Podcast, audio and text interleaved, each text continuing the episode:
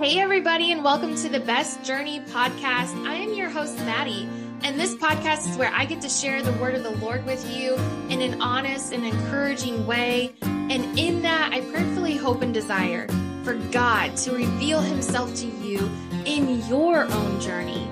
The heart of this podcast is found in scripture and in what God has shown me. See, the Christian walk, life itself is a journey, but what's more is your journey in and with the Lord. That is the best journey of all. So, welcome to the Best Journey podcast. So, I don't know if you like onions, but I feel like this episode has layers, as this episode explores the need to see ourselves in a godly manner, the importance of looking ahead, letting go of the past, and accepting the here and now. But before we begin, I really need to know if you like onions. I'm just kidding. Buckle up for the next few minutes, friends. Allow your heart and mind to be open to the Holy Spirit to move. You know, I think we often ask ourselves a lot of questions that are difficult, right? Like, why did that happen? How did I get here? This doesn't make sense, God. What is going on? What am I to do with these strong emotional feelings and thoughts? How do I actually learn to love and see people the way you do? How do I not live by my feelings? Is any of this good stuff that is talked about Jesus really possible here on earth? What do you do when everything you thought was for your good was actually destroying you? What happens when you realize you're full of sin or how how God can still love me when I'm that way. Trauma, fear, doubt, hurt, depression, anxiety, abuse, mental illness, addiction, whatever it is, when that's all you know, how do you move on? Look, I don't have all the answers, and I myself deal with hard and difficult questions too. But the fact is, each one of us has our own problems. Each one of us carries something, and each day is another fight and battle. Yes, some days are better than others. And you've heard me say it before, but while we're here on this earth and in these earthly bodies, we're going to have to fight. It will be a fight. Don't believe the lie that it's all easy. Oh, you're just meant to sit in whatever you're dealing with. No, that's not true.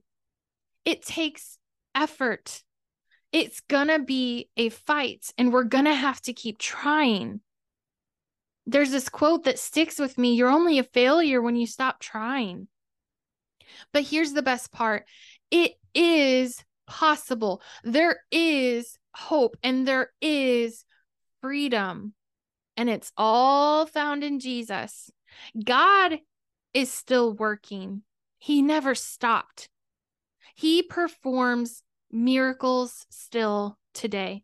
So, yes, there will come a day in heaven when found right by God that there is no more pain, no more crying, no more suffering. We get a new body, a new life, eternal. And yes, it's possible, even here on earth, to be free from that bad relationship, of that addiction, depression, anxiety, you name it. Matthew 19 26, Jesus looked at them and said, With man, this is impossible, but with God, all things are possible. But even still, it doesn't mean we, we still won't have to fight evil here. We are sinful beings, and I think we'll still have those knocks, right? We'll still have negative thoughts. We'll still have that random urge, temptation, feeling. But once you see and experience God for who He is and truly lay down all that baggage and surrender yourself and your life over, and you experience the power of the Holy Spirit, I don't think it's going to be the same. Why? Because you aren't the same. You won't be the same. See, because you learn to let it go, you're able to pass it on, leave it, unclench your fist. Because instead of what you were used to, like holding on. It's realizing you have that power, that choice to call on the name of Jesus and make the decision of how you're going to live today, how you want your future to turn out utilizing the resources made available to us. And no, it's not a bad thing to go see a doctor or a counselor to be in therapy. Why anyone would see it bad when someone is trying to help themselves, I don't know. Forget what society says and focus on you and your relationship with God. I believe God orchestrates in our lives in miraculous ways. And sometimes it may be through a doctor, a friend, and absolutely, even when you're alone in His Word, praising Him. It's a matter of taking that first step, asking yourself what you're willing to do, let go, and examine your heart, your motive, what you're walking in, and where you're going. No one can make that decision for you and you'd be like, Maddie, that's all good and great. Cool. But I still don't know how someone could love me the way I am for what I've done, what I said, or the way I look. And if I can't even love or forgive myself, how can I think or expect anyone else to? Or how they could, or even God, what He must think of me? Friend, I get it. I've thought this myself too. And especially for the people who are closest to you, right? Words hurt. And sometimes you're like, how could they think or say that of me? It stings. But hear me when I say, God couldn't love you more. God doesn't see you the way you see you. God isn't shallow. God loves you more than anyone else could here on this earth. Despite how you look or what you've done, all he sees is your heart. He wants your heart, who you are on the inside. Does he want you to take care of yourself and your body? Of course.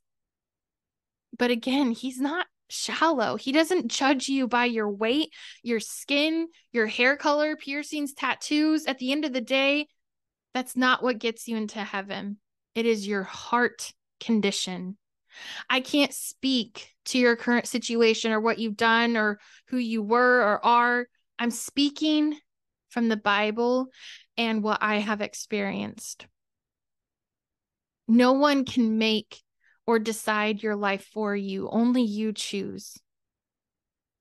Only you can be the one to change. But God, I can't put into words how much He loves you.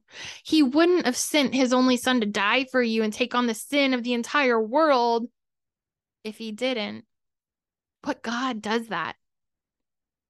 Ours. I think to start a positive change, we have to start with ourselves. Proverbs 19:8 says, Whoever gets sense loves his own soul.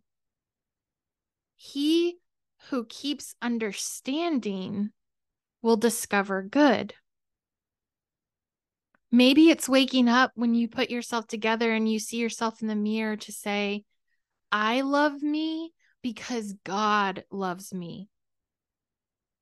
Maybe it's smiling because you do something that actually makes you happy and you're good at something that brings you joy and you realize God gave you this talent you see that God helped you with that big sale. God helped you get your dream job. You received healing. The Lord's hand was on you.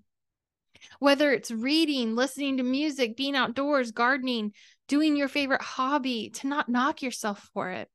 Allow yourself that time and space to make positive changes internally and externally. Maybe it's changing your surrounding, making time. See, to make these changes, they're significant. It does matter. We tend to focus a lot on our physical, less on our mental, and almost never on the spiritual. We need to better prioritize and realize all three matter. But what matters at the end of the day is the here and now and where you're going. How is your relationship with the Lord? What are you prioritizing? Maybe it needs to be out with the old and in with the new. Maybe you need to forgive yourself, forgive the past, and not live there. Forgiving doesn't mean forgetting, but it does mean walking in obedience with Jesus. And what I mean by that is he forgives us, so we need to forgive too. And that includes ourselves. We're not greater than he is. We don't know better. And if Jesus says to forgive and we're the lowest of low and he still forgives us, who are we to decide not to forgive? End all of that negativity with Jesus and let him sort it out for you. You will be so glad you left it in his hands. As it says in First John, we love because he first loved us. Here's how we can be sure that we know God in the right way keep his commandments. If someone claims, I know him well, but doesn't keep his commandments, he's obviously a liar.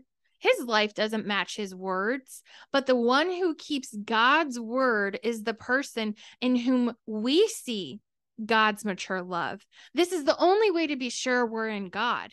Anyone who claims to be intimate with God ought to live the same kind of life Jesus lived. Friends, if we want to be right with God, we study and obey the Bible because our life should reflect Jesus. And that means cleaning out the junk, decluttering, letting go of what we're holding on to, all that dead weight and baggage, and looking ahead. To wrap this all up, it matters in your journey how you view yourself. Are you viewing yourself in a godly manner? It matters to let go of the past, accept yourself in the here and now, and make some positive changes. To walk in step with the Lord requires all of you Meaning, maybe it's time to clean out some old bags that you're trying to cling and carry with you now. Friends, they're too heavy. God didn't design you to carry the weight of all this. Let them go. Forgive yourself and realize and recognize how God sees you and know who you are in God's eyes. Strong, loved, chosen, forgiven, and now free in Jesus. Jesus is here. Make the choice. Are you with him or not?